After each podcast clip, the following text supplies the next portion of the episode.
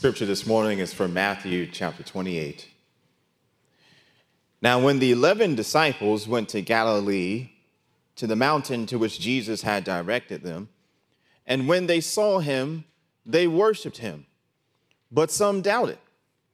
And Jesus came and said to them, All authority in heaven and on earth has been given to me.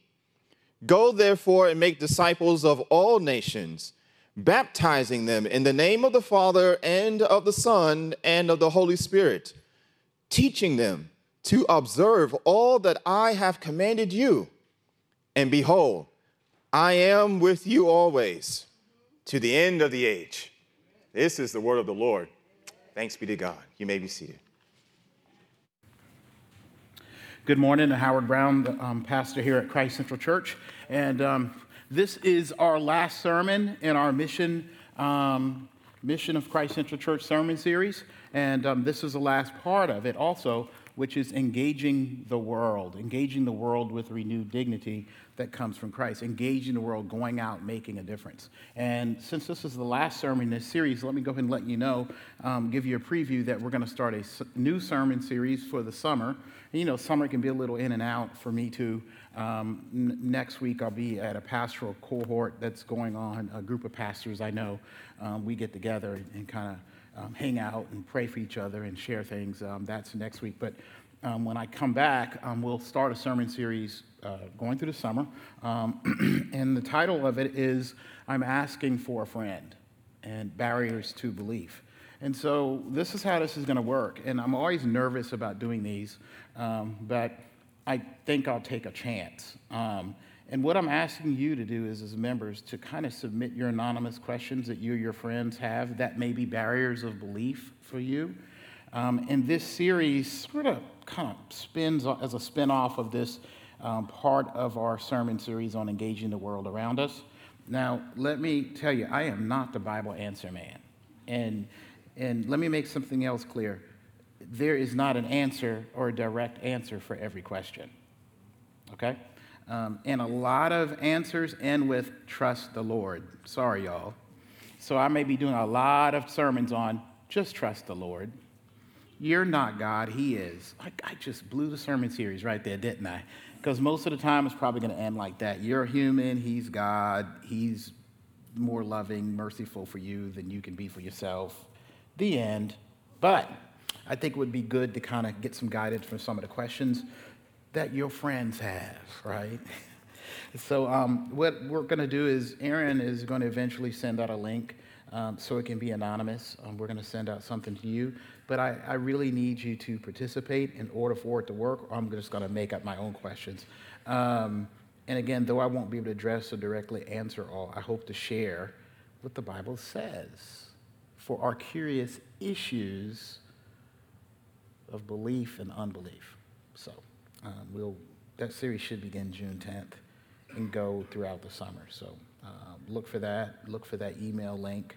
If you can't get the email link, just you can you can email um, office at christcentralchurch.com if you don't mind just giving your question and we know you gave that question and we think man why did they ask that question no we don't do that but um, so if you want to do that now that, that's fine too so, as we turn to um, Matthew, uh, the sermon today uh, from Matthew, um, what if you had all authority in heaven and earth given to you? What would you do with it? In our passage today, Jesus appears to his followers, his 11 disciples. One fell off, Judas, right? Right? Um, his disciples, he, he, he appears resurrected now, alive from the dead after dying on the cross.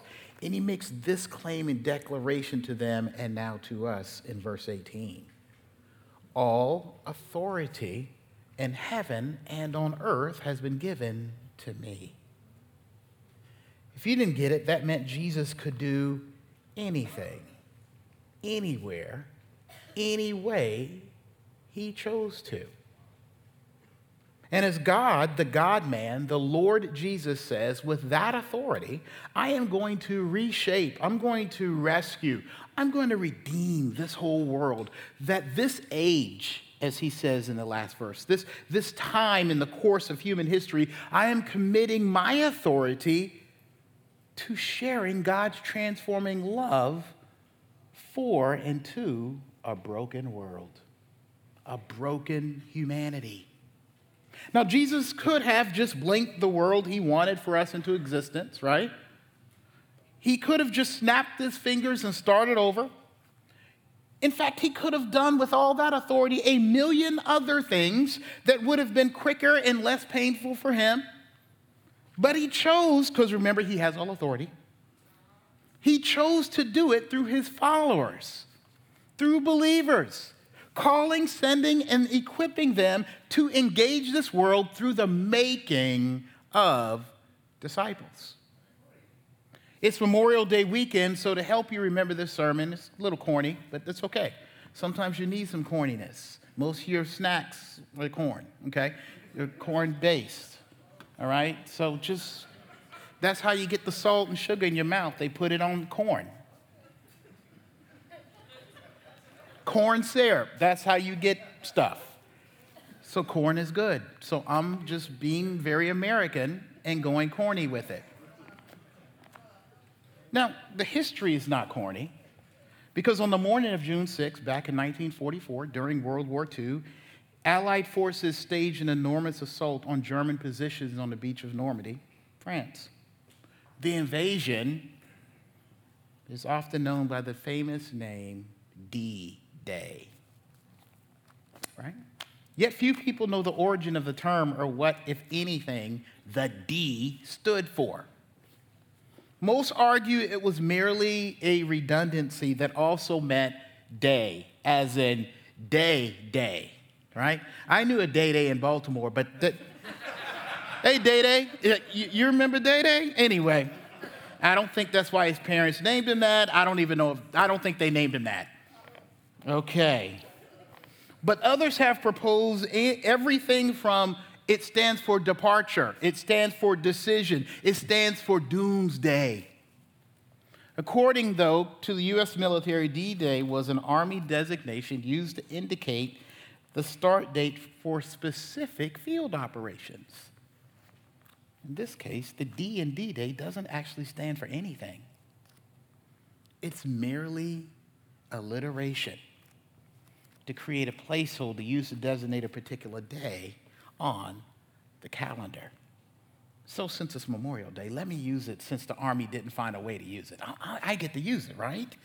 It's an empty term there. And, and, and, so uh, we think about D Day in this way, since the military again left it open on this Memorial Day weekend, that that day on that mountain in our passage was D Day for Christianity. It was a day for departure. It was a day of decision. It was a day to escape the doom of sin. But truth be told, every day is a day of departure into this world. Every day should be a day of decision to trust or not trust Jesus. Every day is a day to escape the doom of sin. Every day is a D day, a day made and given for making, here's where it gets corny, disciples, all right? Now y'all can't forget it. Corn snacks, remember? Can't, can't forget it. There are three things from this Great Commission and D Day of Christianity I want us to see. That first, Jesus is calling his followers to be pervasive in making disciples. Secondly, to be practical in making disciples. And finally, to be participants and disciple making pervasive, practical, and participants. So Jesus comes back from the grave and being resurrected, he is, you know, being resurrected has really given him a new express confidence, right? Not, not only in himself, but in what he can do. He left the Jewish teacher as a Jewish teacher, and he came back to the as the world's savior, right? Jesus was buried in a local Jewish grave, and he came out global with his ministry. He says this now in verse 19 and 20 um, to the disciples. If I can get to the passage myself, my Bible moved. He says this in verse, verse 19 Go therefore and make disciples of all nations, baptizing them in the name of the Father and of the Son and of the Holy Spirit, teaching them to observe all that I have commanded you, and behold, I am with you always to the end of the age. In other words, he is calling for disciple making, follower of Jesus making and growing is discipleship. To be, he's calling for that to be pervasive in not only its reach, but in its power. When Jesus said, Go make disciples of all nations, he was saying not just the Jews anymore. See, when they first started following Jesus, he told his disciples, Only go to Jews. And maybe they thought that was Jesus, thought that Jesus was all about preaching local, right? Only, right? That, that's cool. Maybe he just wanted to be a Jewish ghetto superstar selling gospel mixtapes out of the trunk, you know, kind of like the Kool Herc of Galilee. But he uses the Greek term ethnos here in talking about the nations. And to add all in front of that word, he is saying that the gospel is the truth for all people everywhere, any tribe, any language, anyone. So, see, Jews, they, they, at that point, they believed that God's blessings of God relationship with people were only for Jews and those who would culturally or ceremonially, as well as spiritually, become Jews. But Jesus saying that now all people could become believers and therefore be God's chosen people through belief in Him as Lord and Savior.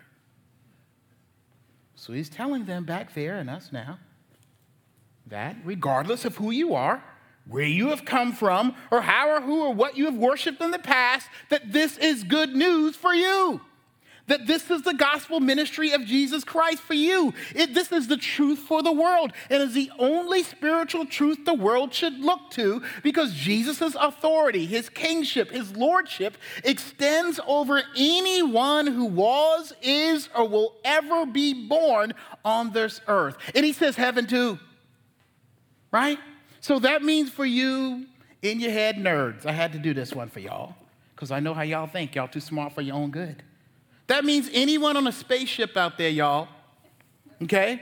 Or, or, some planet, right? So when we begin populating planets or something, them too. I'm not on earth. Jesus didn't die for me. Yes, he did. He said heaven. That's everything. It's everything. Or maybe you lost in space, or out there on the prime directive, or in some multiverse, or, or inner earth, or, or even in the womb, right? The term heaven covers it all, and the gospel covers them all. What that means is the gospel is not confined or controlled or should be colored by any group of people. I think this is important because people hear the turn gospel, a good news in this country, they automatically like, oh no, here it comes, Southern Bible Belt, evangelicalism, in a, uh, trying to take me over. No, that is not what this is. Sure, the South in the Bible Belt has been affected by the gospel Jesus came, came brought, and brought to us. But remember where this started. It started with Palestinian Middle Easterners who obeyed well enough so Europeans could get it, and Europeans and other nations could get it, and then we came to America, and that's how we got the Bible Belt. It wasn't the other way around. And that kind of history, that kind of thinking helps us recognize, right, that the Bible's truth is for everybody, even for those who are non Palestinian Middle Easterners. Praise God. It's a little sobering, you know, that the Great Commission is not Americanism, it's God's truth for the world. So the Bible is saying, take it to them. Bring their God given truth to them, for them. Here is the thing to say go to all nations, Jesus is saying the gospel is not only truth for all people, but powerful for all people. Look again at verse 19 with me. It says here, um, Go therefore and make disciples of all nations, baptizing them in the name of the Father and of the Son and of the Holy Spirit it says baptizing them. The name of the Father, Son, and Holy Spirit. Baptism by water signifies, uh, among some other things, that a person has been made a sanctified member of the people of God. To say baptizing is to say that God is going to and is able to cleanse and bring anyone and can cleanse and bring anyone from anything that would have stopped them from having relationship with God and other believers. What does this mean? That, that, that there is no history, no sin, no abuse, no demonic activity, no language issue, no godlessness, no nationality, no racism or prejudice or resistance or doubt or fears or anything anyone could harbor or have or be shaped by that the authority and power of Jesus by the gospel can't overcome to make us not just convert to Christianity, but become committed continuing, enduring followers and activists and disciples of Jesus Christ. And this should speak to the fears many of us have in believing and sharing the gospel. You know what, believers? The Bible snitches on us, right? Because it tells us that among the nations, you Christians out here, we're among the worst. You were so far off from the truth. Many of you in here who are so good now, right? You were the worst. You had all kinds of problems, and you still do. And you, you come from families, and got messed up families still, and, and religious backgrounds of all kinds of messed up stuff, things that it would seem shameful or impossible for Jesus to claim and touch. But what's your story? The authority of Jesus came in and did something and continues to do stuff in your impossible life and impossible doubts. Let me say this you, you will and may hit the wall with others and yourself and deal with what looks like impossibilities around people, right? Jesus, go into all the world, go to nations, tell them about me, tell them about your story. Oh no, I know, I'm thinking it too. Do you know how many impossibilities people have? You know how many, uh, the exponential questions people have? You know how complicated people's lives are, Jesus? You know, they, they weren't very complicated back when you, you know, you were doing, we got the internet, we got TV, we got all kinds of stuff. Things have gotten more twisted since you, you know, went on up to heaven. Things are hard, Jesus. Jesus, he said, All authority in heaven and earth has been given to him. So go. We're going to hit that wall, y'all. We're going to face it in other people's lives, and we're going to face it in ours. Because you, you would think they're too far gone. People are too predisposed to, to this mistake or, or this sin or, or this thinking, right? This is modern times and, and there is this or, or, or something else running and ruining their lives that has a death grip on them. They ain't going to be able to let it go or let it let them go to free them to follow Jesus. But the gospel, the Great Commission, do you understand that is a promise that nothing can stop Jesus from saving someone and changing the lives of someone? Nothing if he wants them. So, guess what? We are free to go and come forward to make and be made disciples and be disciples who live out their faith in the world, even though we are limited in our personal abilities. See, discipleship, sharing the good news, living the good news out loud is less about your ability and more about Jesus' authority. So, obedience is more important than being careful or self protective. Look, I, I, always look at it and say, hey, look, Jesus wants me to kind of just protect myself, right? Because, you know, I don't want to be ashamed. You know, I, I don't want to say anything. No, we're talking about, we're talking about being those who are standing in the gap for people caught in the injustices and issues and brokenness of the world in our cities and communities and even foreign places, in places we have little or no personal ability, only a call and placement and passion to be there for them. To be there for the downtrodden and lost and broken, and even those who are confused spiritually, right? And, and emotionally. Some of y'all are gonna be there tomorrow. With family, and it's gonna be sickening, right? They're gonna start talking like they know stuff, and you know, they're gonna say some really evil, and and and, and uh, you know, you know, if, if you're around a certain fa- your family, all one ethnic group from one part of the country, they're gonna say some stupid stuff. Everybody's family does. And you're gonna be like, that ain't the gospel, that ain't my story, that ain't hope, that ain't the story Jesus has hope for me in. You are gonna be in that place, and your ability is gonna be limited because you're not gonna be the oldest one. You didn't bring the best thing to eat that day, it's not at your house.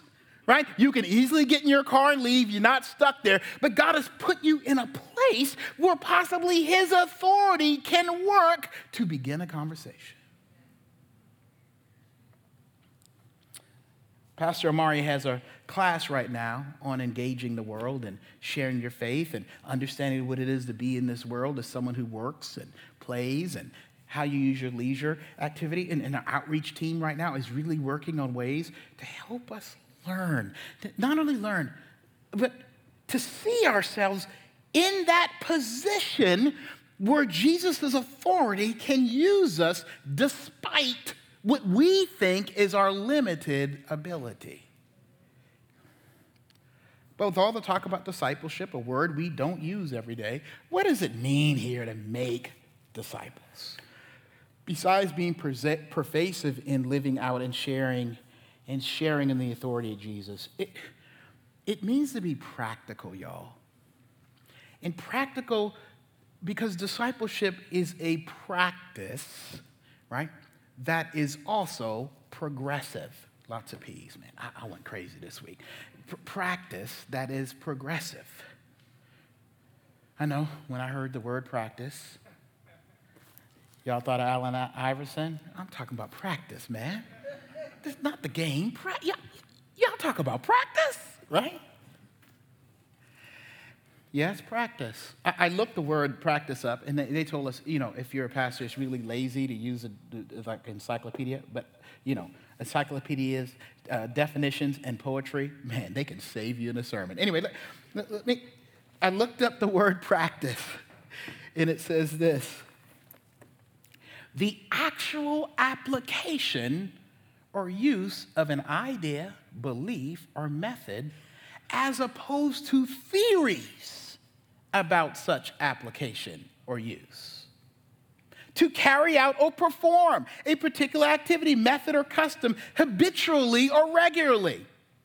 To perform an activity or exercise a skill repeatedly or regularly in order to improve or maintain one's proficiency. Hmm. So, discipleship, when I looked it up, is being the coach or teacher of someone else. It's, it's leading others and inviting others to the exercise and practice of faith.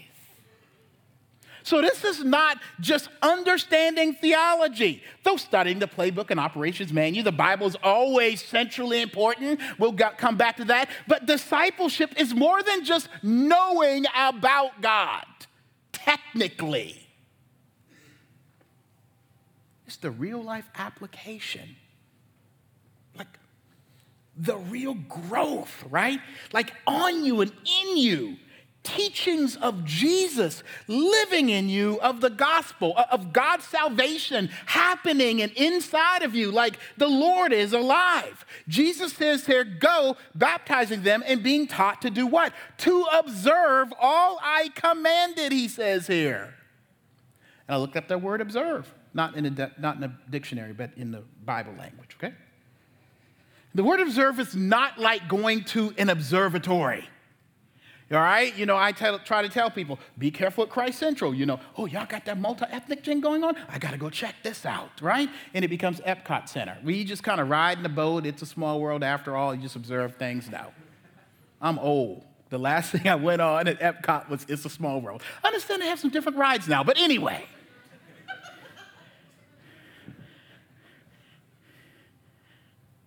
when did I go? 20, 25 years ago I went? Man, it is a small world. Now it's bigger. And I'm missing. Okay. But th- this, is, this is not like going to an observatory and just looking, but it means observe like observe a holiday. like y'all gonna do tomorrow, where, where you won't just reflect on Memorial Day, you will apply it to that day. By, and I know for some people, you know, wait, you should really think about people who are veterans and serving and all that kind of stuff. But most of y'all going to reflect by possibly doing a cookout if the monsoon don't get y'all tomorrow, right? Do it inside, okay? And, and, and, and taking, some of y'all gonna actually take off work and maybe watch a parade or you might even pick up the phone and thank the veterans in your life for serving and remembering possibly a lost one who died. But there is an emotional, mental, and physical and philosophical transformation of your life in observing. It's not just existential and metaphysical, but discipleship is teaching and leading and inviting people and then being led to observe. That means to apply and celebrate and live according to all Jesus commanded. And those commandments, I know, I, I, straight thing, I go to like the Ten Commandments. And Jesus did bring those in to the New Testament. The, oh, that was Old Testament. He brought it in, okay? But just so you know, when it says everything I commanded, if you look at the ministry of Jesus, it's more than do's and don'ts and one, two, threes and ABCs. Jesus made commandments about the hows and whys of what's going on in here, too teach them how to not only know how to follow and obey me yet a one two threes of wrong and right and, and, and, and, and the ten commandments the moral law yes but also teaching them to observe their hearts teaching them to know whether they're being authentic and real if the holy spirit is truly at work in their lives.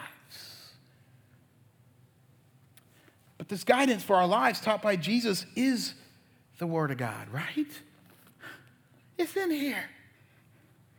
The story of God's salvation in the lives of real people like you and me. And some stories you'll be like, man, I- am glad I'm not like that. I'm a lot better than they are, right? Nah, not really, right? All kind of stuff God does here. And Jesus chosen to use teachers. Let's call them, and I've, I've used this term before, player coaches right? But you in the game and you coaching the game, you know, to pass it on and instruct in it by taking people through an exercise or practices of faith.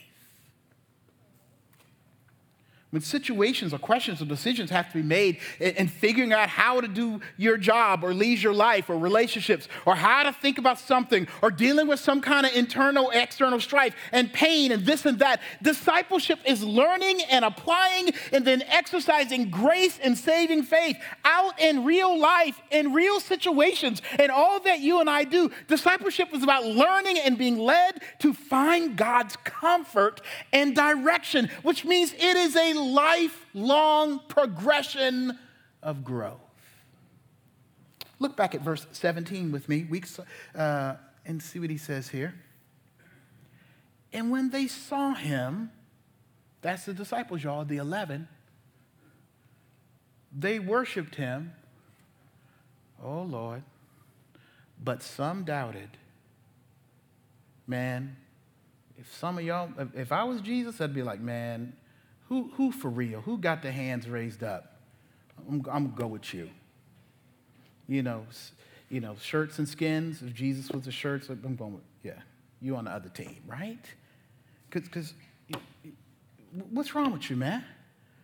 I, I, am back from the dead, right? What, what, what's, what's, what's the matter with you? And, and, but we'll come back to this. But, but some worship and others, disciples of followers, those same ones who will be used with great power by Jesus to carry out the Great Commission at that point in their faith and life, doubted. They weren't ready, y'all. They weren't there yet. Maybe someone was struggling. I've heard, I heard this guy say, Yeah, you know what's going to happen in the finals, in the NBA finals. Uh, and I heard somebody say, Yeah, uh, Chris Paul, he, he going to disappear, right? You ever heard somebody say, they're to disappear? What's that mean? They're not to be able to step their game up, their game up when things get tough. Some of the disciples were disappearing, y'all. Right? They, they, they weren't able to step up the game. The, the Jesus showed up, he rose from the grave, he talked about having all authority, and they're like, oh, oh, I, I could go this far, Lord. I, I, I can't go there, right? In fact, I already went back to fishing. You, now you're coming up, you mess up. They just hired me at the fish company. I got a good government job. And you're coming and talking about following you, going to the upper room, hanging out with the Holy Spirit, hanging out with these losers. No. And then you say you're going to ascend into heaven and leave us? No. I'm going back to the job, man. I need a J O B job, right? And it ain't following you. That they were struggling. Maybe again, some were struggling with seeing Jesus alive. Maybe some didn't agree with or struggle with the letting non Jews into the club. Maybe they didn't think he was God all the way. But Jesus says this in the last verse, right? I am with you to the end of this age. That means discipleship, as Jesus is showing, is an ongoing life process for those who ain't there yet. Discipleship is more than just conversion.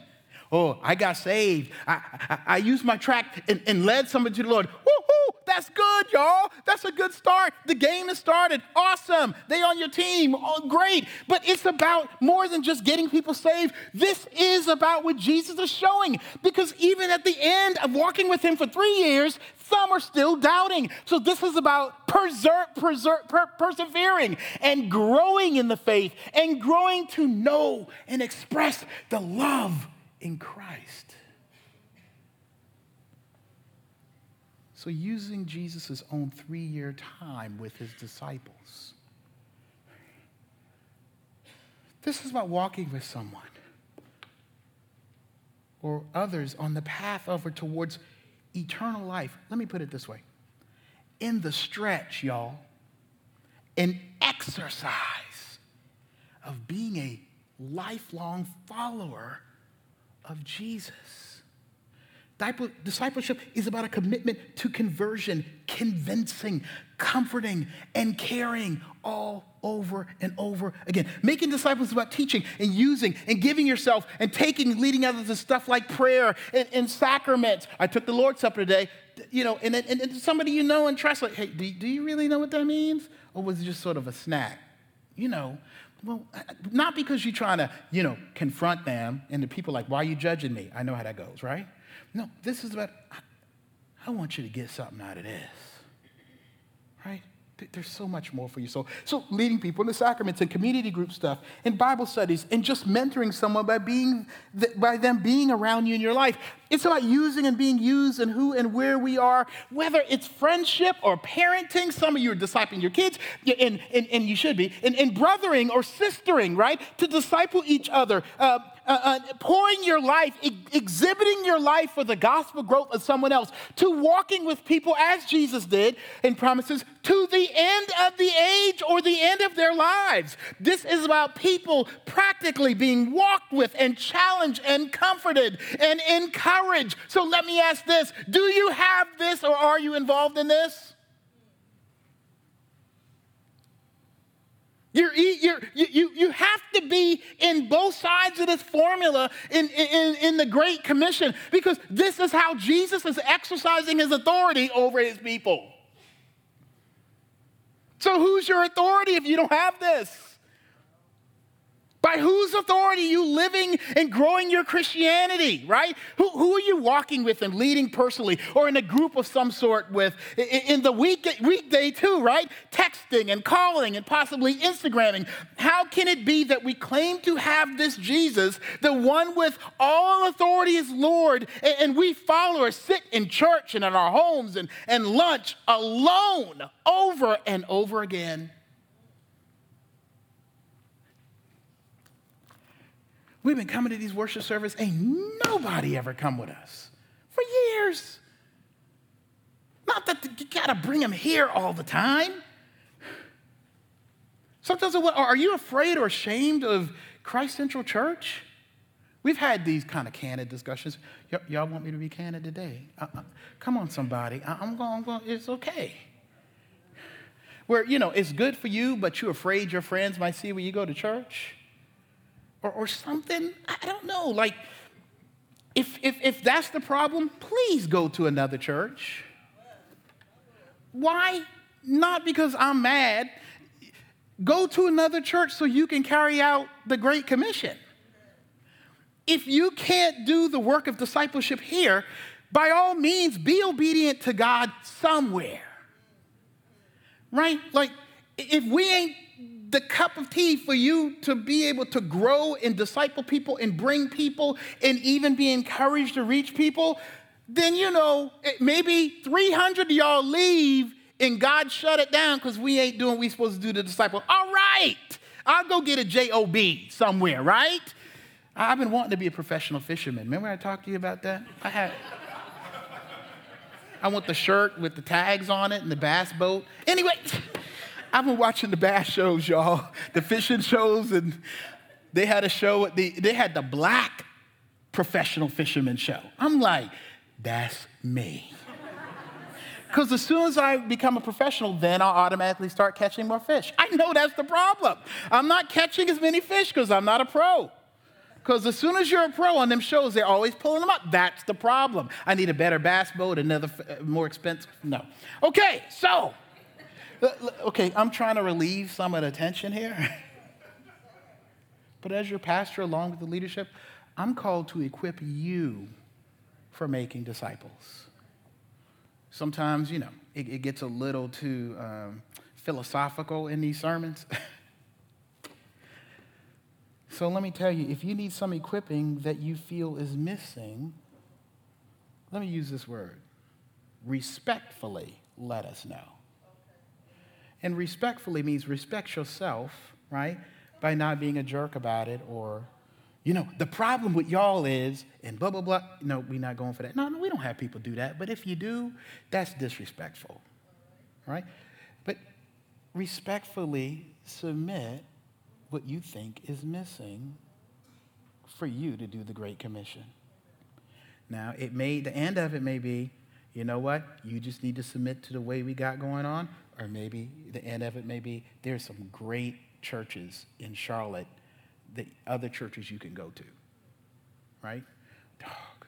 It, it, look, I'm looking at this and I'm like, we got to be obedient to this, y'all.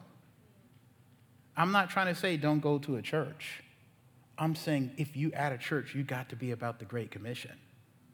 Right? You have to be in discipleship or making disciples. And some of you are leading classes here and doing things. You're involved in various ways. That's great. I mean, is there something I'm missing?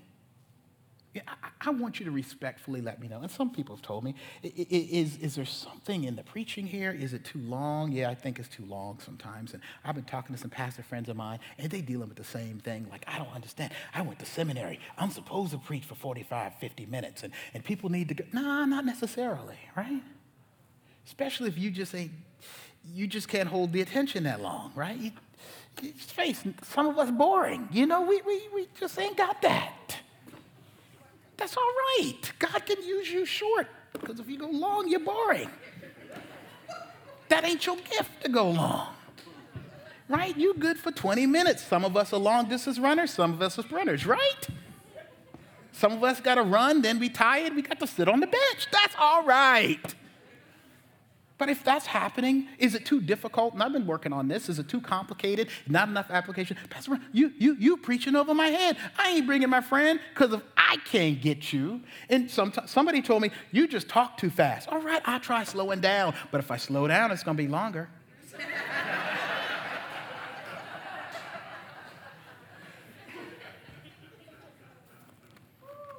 I can work with that. Yes, I have a prima donna complex. Everybody does. No, they don't. Not other people beside us. No, I'm sorry. But um, no, I, I guess what I'm saying is everybody wants to be respected, and when they do their thing, they want people to like them, all that kind of stuff. Look, I can work with this, y'all.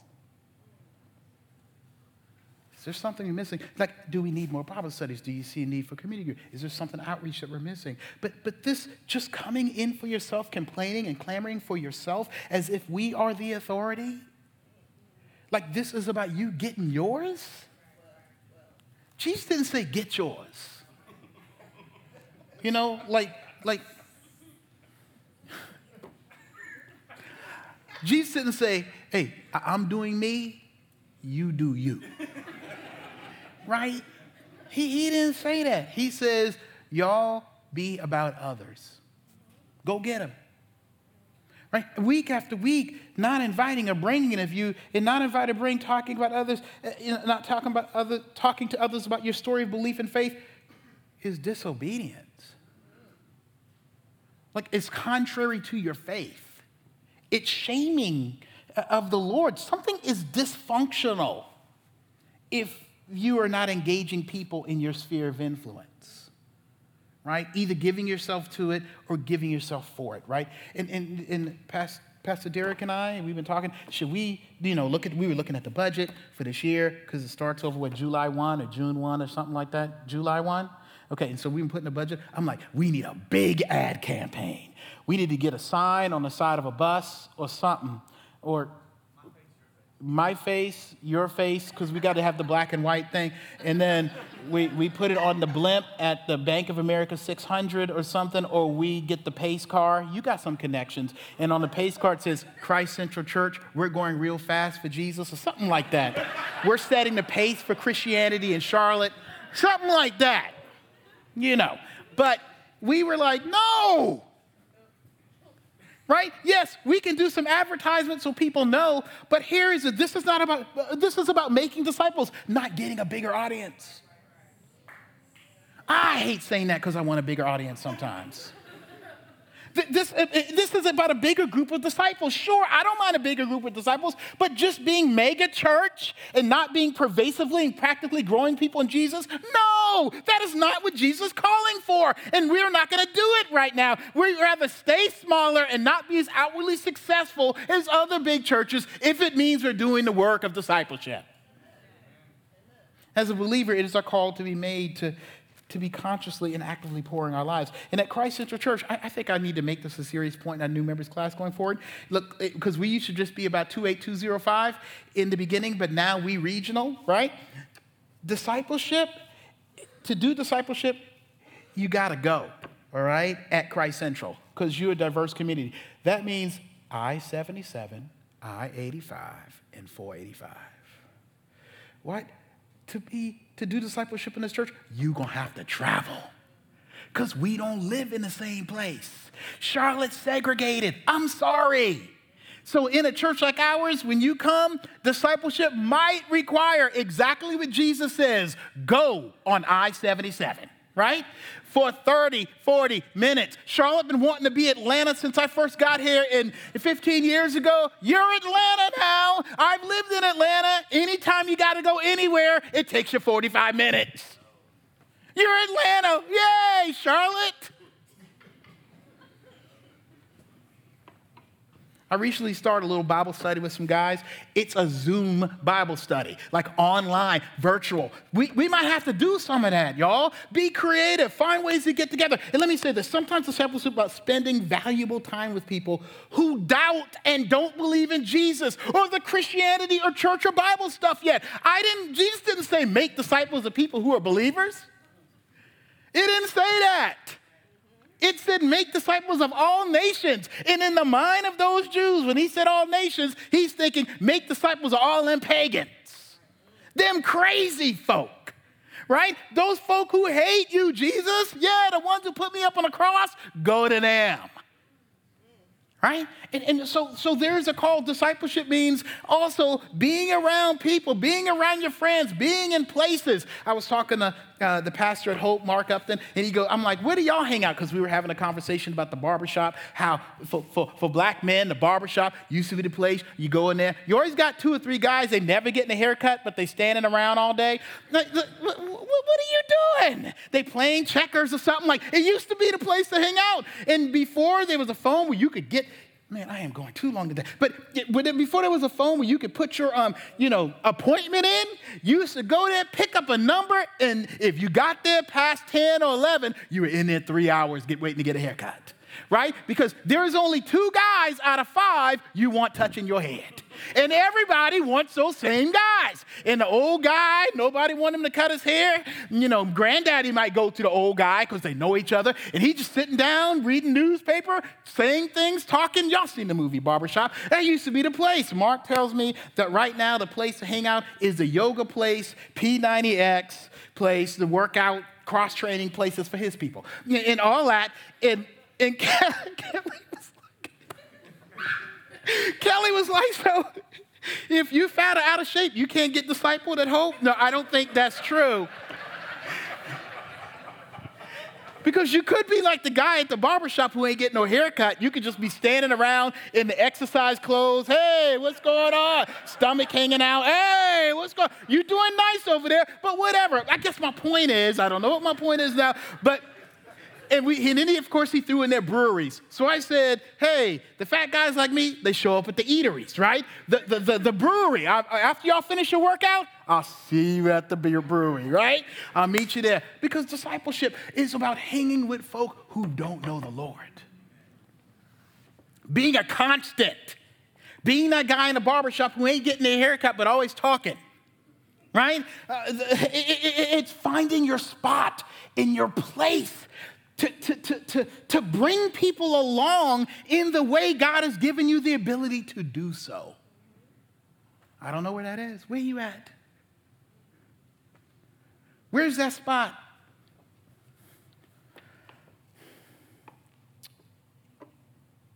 Is this happening in our lives? Not, this might help. In his Great Commission, Jesus is with authority calling us to be participants in discipleship, which means we are personally convinced about our need for spiritual community. It says some worship and some doubted, as Jesus was about. I'm going to try to stick to this, y'all, so we can get to the end today. It says some worship and some doubted, as Jesus was about to give the Great Commission to make disciples. And so it makes sense that when it says to go making disciples, that term, it flips in the, in the language. It's two sided. It means go make disciples of others as you are a disciple being made yourself. This Great Commission was just as much for the followers of Jesus as for those whom they would reach. Careful, because I know sometimes in some organizations and stuff, you the discipler now. no. A discipler is never not a disciple. You see, discipleship is about being personally convinced and convicted of your own need for that same authority and baptism, power, and practicing and practicality of faith in your own life. Maybe that's why Jesus ended the verse 20 with, I am always with you. You're going to need it. I am with you in every way, all the time, in every place to do those, to, to, to those who are called to make disciples, to be his disciple in some way. You know, the biggest barrier to making disciples is that his followers fail to believe the love and presence and power and authority of Jesus in their own lives. And for our so called believers and Christian witnesses and leaders, oh, y'all, some great leaders. In your families, you the Christian one, right? Uh, you're the Christian at work, or even you're the church leader, elder, deacon, women shepherd, pastoral staff, Bible study, and community group leader. Me too. Who sees, who sees, let me ask you this question who sees when you doubt? Who is there when you doubt? Not when you worshiping Thank you, God. But when you, right? Who is there to check you in prayer and word and sacrament and walking you along progressively? Father or mother or older sister or older brother or church leader. Now, now, watch this thing. Discipleship and making disciples becomes as much about how you respond to your life and people seeing that. Watching what you do that teaches and instructs them on how to live. But get this, they should also sometimes see us doubt and struggle and have a hard time. Christianity is not a show, y'all. It's walking with Christ. The other day on one of the, I got so many GroupMe pages, somebody was saying, hey, you know, and talking about Morgan Freeman and, you know, the eight women accusing him of, of, of sexual assault and this and that. And we started talking about it. And someone was like, hey, you know, maybe, maybe we should just use this and should we be free to confess our sins each other on this forum? And I was like, I don't know about that. But anyway, and I, and I said this statement, you know what? I should just confess my sins to everybody on here so y'all can all feel better about yourselves going into the Memorial Day weekend, right? Because, and, and I think there's some truth about discipling in sharing your brokenness and people watching how you lean into Christ's goodness and sufficiency. Have people ever seen you just carried by Jesus? Remember, this is about Him. This is not about you looking good. This is about your life testifying to how gracious and merciful God is. Somebody saw somebody worship and somebody doubt. See, discipleship is being a disciple. It's you following Christ and someone else seeing you practically do it.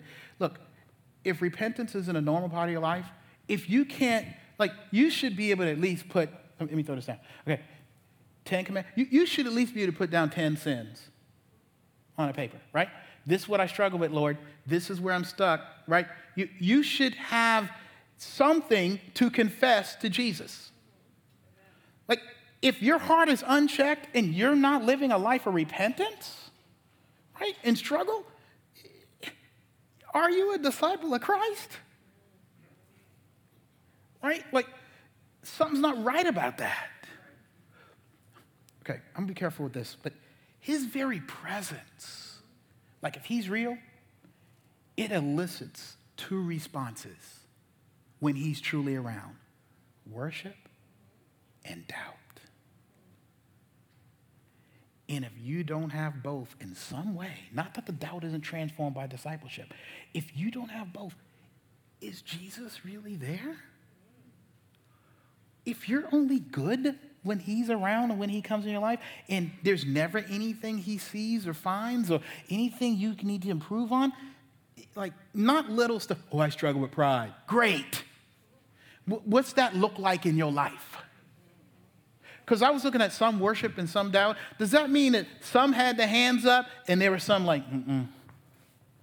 Something obvious was going on. It wasn't in their heads. What do you struggle with? Who sees you? Which brings me to this last point. I'm going to have to skip a lot, y'all, because we, we, got, we got to go home today. But did the game come on today? Anyway which means discipleship, the command, uh, the call to make disciples is never a personal thing. No one disciples who lives a life of following Jesus on their own how they want to. It is always with, with others, which means this. When Jesus said, go make disciples, y'all, this is how the disciples heard it if you look at the book of Acts. Go make a church. Go be the church.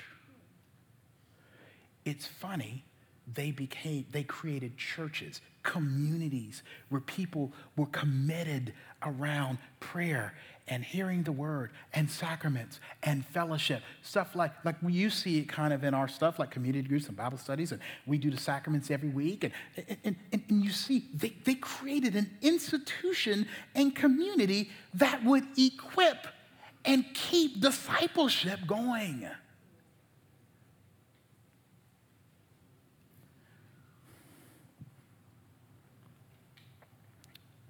I think at Christ Central Church, it's been hard to see how we are making disciples. And this is the last sermon on our mission series. Maybe we should pull back and see it. Would We just focus on freeing people to enjoy God, hear His truth, grow in diverse community, engage the world with the renewed dignity that comes from Christ. You are making and being disciples at this church if through our ministries you are enjoying God and learning how to do that. Hearing His truth, growing in diverse community, and engaging the world through Christ. Where are you? What you doing? I Made a joke about Allen Iverson saying incredulously, right? Practice. We're not talking about the game, man. We talk about practice. Discipleship is a practice. Only because when Jesus says, All authority has been given to me in heaven and on earth, having suffered humiliation, struggled with the idea of being separated from his Father by sin, mistreated, walking with and leading doubting followers, died on the cross for our sins, and resurrecting as the greatest disciple that ever lived, died and rose again. Our discipleship is practice, and it's D Day because Jesus already won. for us. Discipleship is growing to believe and live in that truth and sharing that with others. That all authority has been given to this Lord, to the one who is a lover of our souls, to our Redeemer. And he is sharing his grace to us and for us to, in turn, make sure others are getting, to, in turn, make sure we're sharing it with others. This is God's D Day for us. Let's pray. Heavenly Father, thank you so much that there are many of us sitting here because someone sat with us. Someone wouldn't give up on us. We were running, we doubted, we didn't care. We were young, teenagers, we didn't want to do nothing. But mama, daddy, grandmama, Mr. So and so, Miss So and so, aunt stayed with us, called us, came and picked us up for church, made us go. You know, wouldn't let us go. Lord, Lord, thank you for that testimony of discipleship that every single person is here because someone taught them or told them or brought them. Every single person here. Lord, I pray that you would use these people who've been drawn by your Holy Spirit, drawn and discipled, to be discipled and make disciples. Help us, Lord. It can be very hard, it can be very discouraging. People walk away, things don't work out right, there's struggles. But Lord, some of us individually, some of us as families, some of us as couples are all alone. We need another couple. We need another family. We need each other. Help us to find that in this congregation. But Lord, I ask that you would also, let's turn our lives outwardly. Help us to just be to hang out people who are there talking to the same people over and over about the same thing in different and creative ways. Look who God is. Look what God has done. Listen to the potential redemption of your soul use this church in that way, let us be the advertisements and campaign of the gospel and how we live. This we ask and pray in Jesus' name. Amen.